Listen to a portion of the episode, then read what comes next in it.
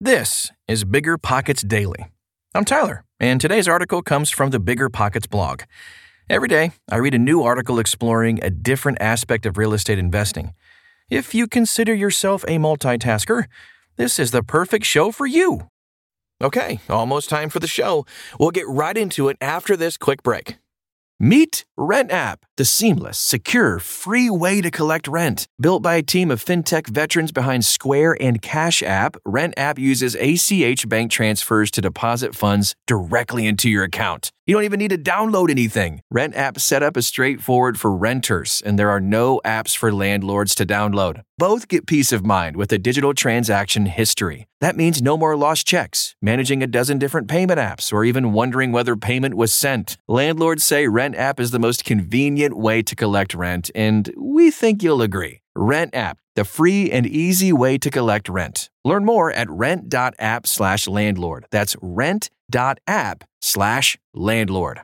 Managing your finances used to be a pain. It was either useless apps or overcomplicated spreadsheets. Ugh. But now, with Monarch Money, managing your money is easier than ever. Monarch is the top-rated all-in-one personal finance app. It gives you a comprehensive view of all your accounts, investments, transactions, and more. Create custom budgets, track progress toward financial goals, and collaborate with your partner. And now, get an extended thirty-day free trial when you go to monarch money dot com slash bigger. Unlike other personal finance apps, Monarch's simple, intuitive design makes it easy to set up, customize, and use. You can even collaborate with your partner, family, or financial advisor at no extra cost to get a joint view of all your finances. Customize your dashboard, notifications, and budgets with the tap. After trying out Monarch for myself, I understand why it's the top-rated personal finance app. And right now, listeners of this show right here will get an extended thirty-day free trial when you go to monarch money dot com slash bigger. That's M-O-N-A-R-C-H-M-O-N-E-Y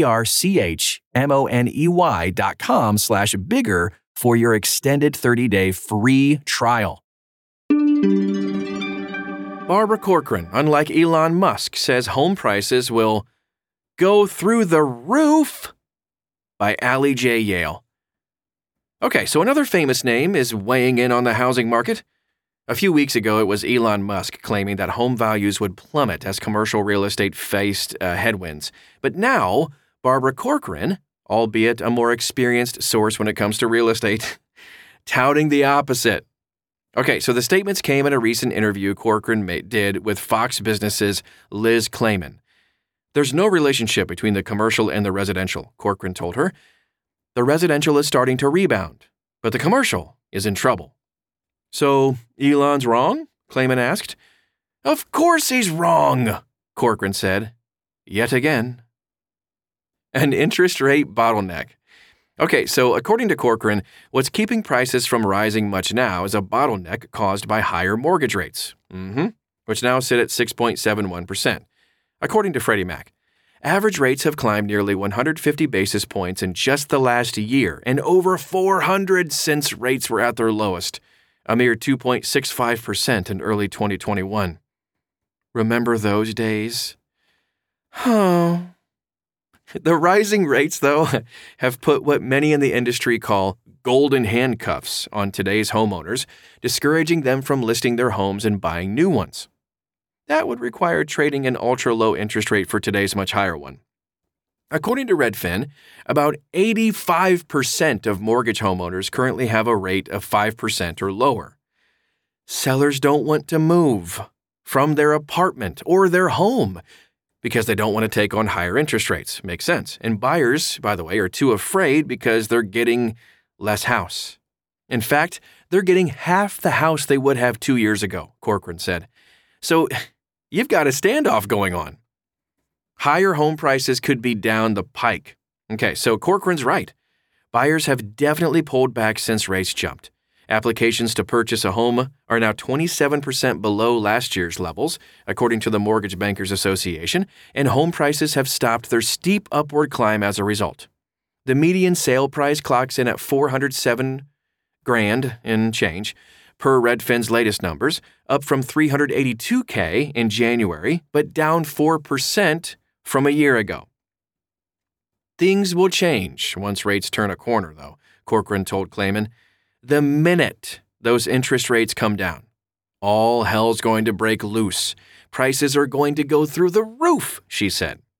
Many industry players expect rates will indeed fall later this year. M B A predicts rates will drop to five point six percent by the end of twenty twenty-three and about four point eight percent by the close of twenty twenty-four.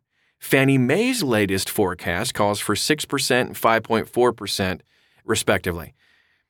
Those are just forecasts, of course, but if they do ring true, it could spur a jump in demand, which the housing market's ill-prepared to meet.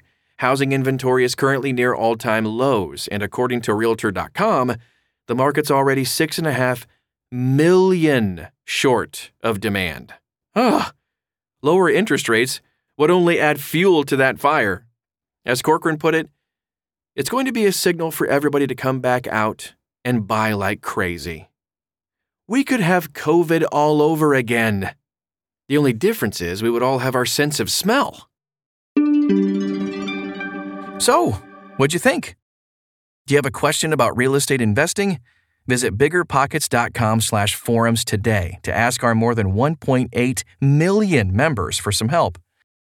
I'll see you right back here tomorrow.